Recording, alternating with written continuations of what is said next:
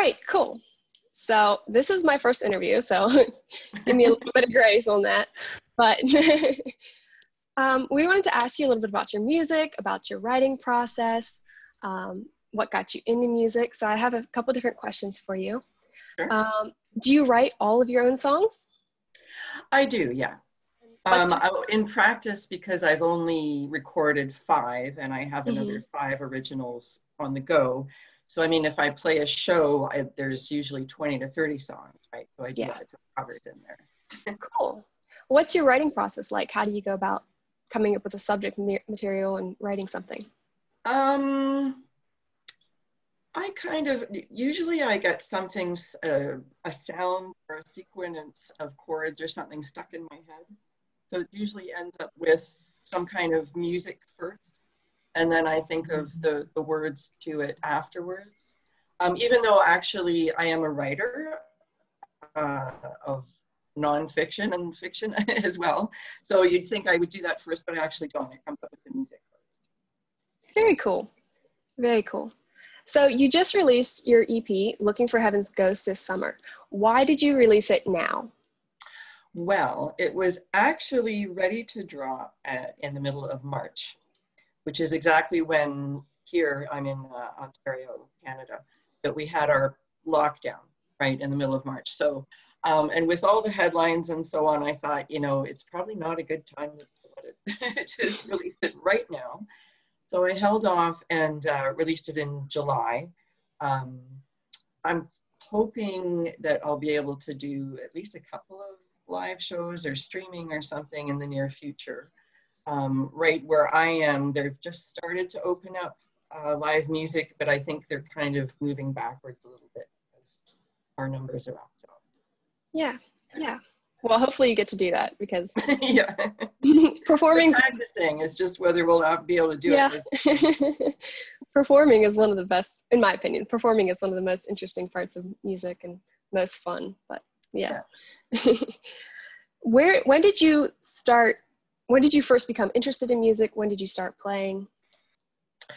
Um, well, my story is a kind of, a, it's actually more common than you think. I started, I studied music when I was a kid, actually. When I started school, I had, I took instrumental music in uh, school. It was part of our curriculum at the time. I don't think it is anymore. Um, and I studied flute. Um, I also, locally, we have, it's called the Royal Conservatory of Music, being in Canada.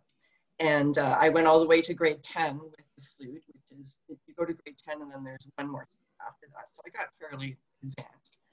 Um, I also took uh, guitar lessons, and that's when I started to write my own music way back then. And then my, my first husband was a musician, and I totally dropped music for a while because I, you know, I'm not going to go into whatever, but I will say there are a lot of people who drop music, you know what I mean, when they're in their 20s for one reason or another, just because it's a lifestyle as well as, you know, it's not just a job, right? It's a, a whole different thing. So I became a writer actually instead. In And the then, sorry. oh, oh, sorry, go on. And I was just going to say, when I was about 50, actually, I was involved in a choir project. And that's when I started to realize, I thought, you know, I can actually sing not too bad. Maybe I'll try singing, you know.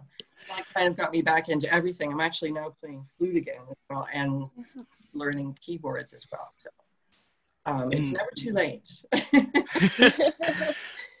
In the ilk of performing, and you said you use the flute. How much do you use it in a traditional set? Um, well, that again is something that has really it, a lot of stuff. Musically, uh, when I recorded that, I was just singing, Mhm. um, so I wasn't using the flute. Um, that has I. That's another thing that I picked up again just in the last year, and it's been during the lockdown during the quarantine. This time, that's when I started practicing again. So I've um, right now, I believe there are restrictions around using Mhm. wind instruments. Um, so I've kind of held off on that. That's still going to be part of it at some time. I have really nice flute solos picked out. now I'm actually focusing more on keyboards just to, to be able to flesh out the music a bit better. As far as performing goes, uh, what would you say your favorite non-original song to perform is? Um,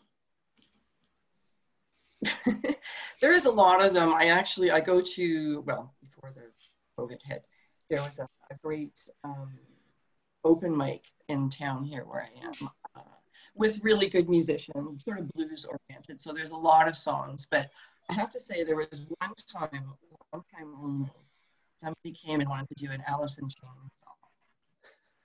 And they did uh, Man in a Box. And I said, somebody, they, they asked somebody to sing it. The other person was like, oh, I don't know, I don't really know And I'm like, are you kidding me? I've been waiting my whole life to sing Man in a Box.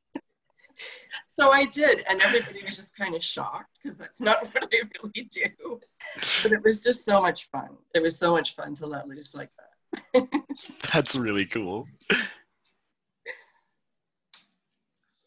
Who, along the same lines, who would you say are your musical inspirations? Um, I guess I have a lot of different musical inspirations. I mean, when I was growing up, there was a lot of stuff on the radio that didn't necessarily, like nowadays we talk about, you know, there's black music, white music. When I was a kid on the radio, it was all on AM radio. You know what I mean? You didn't really differentiate.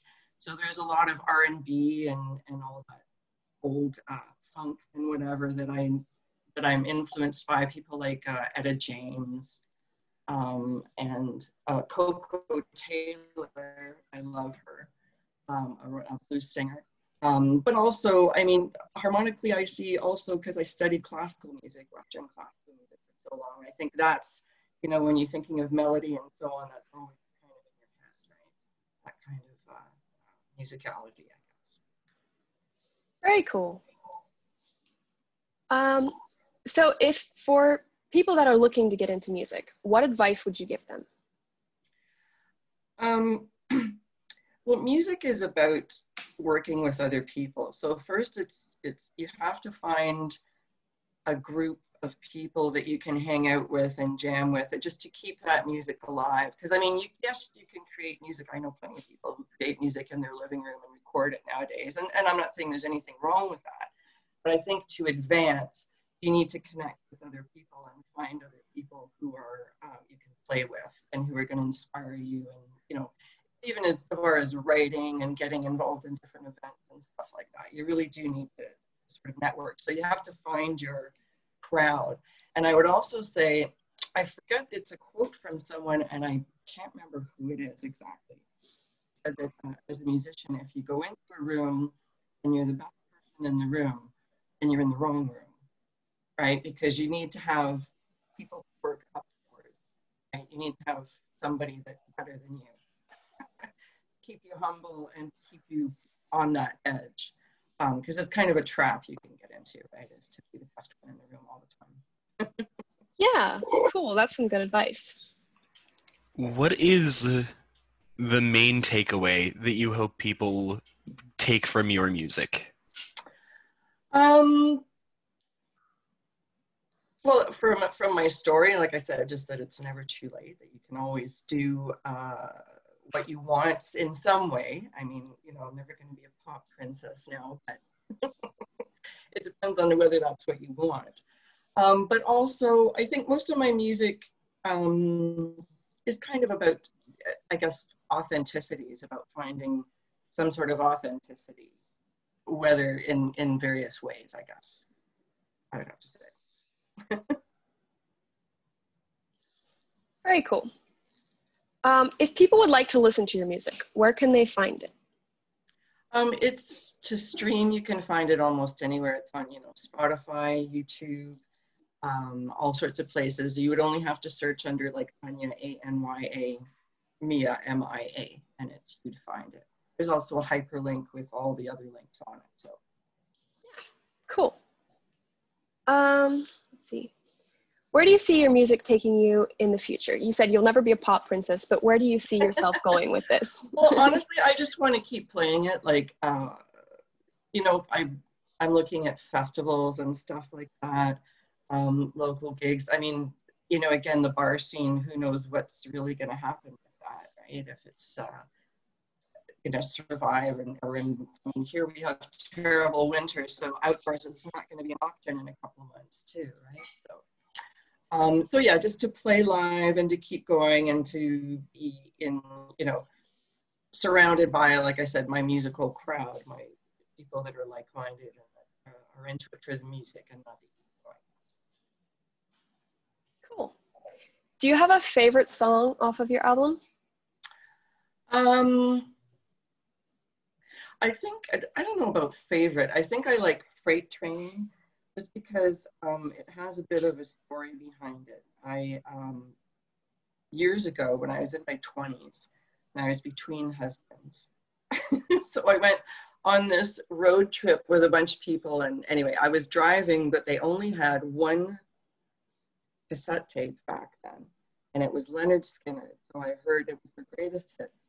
So I heard Free Freebird, you know, about a thousand times. This was a long road trip, right, on the way there and back.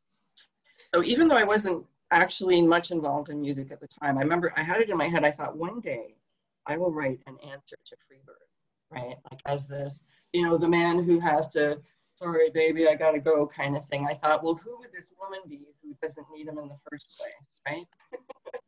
and when I went to write again, that was the first thing that popped into my head. I thought, who is that character and what, would that character be like? So I like Freight Train because it's kind of a story of a character. Do you get a lot of inspiration like that from um, other songs? Uh, yeah, sometimes. Um, it depends.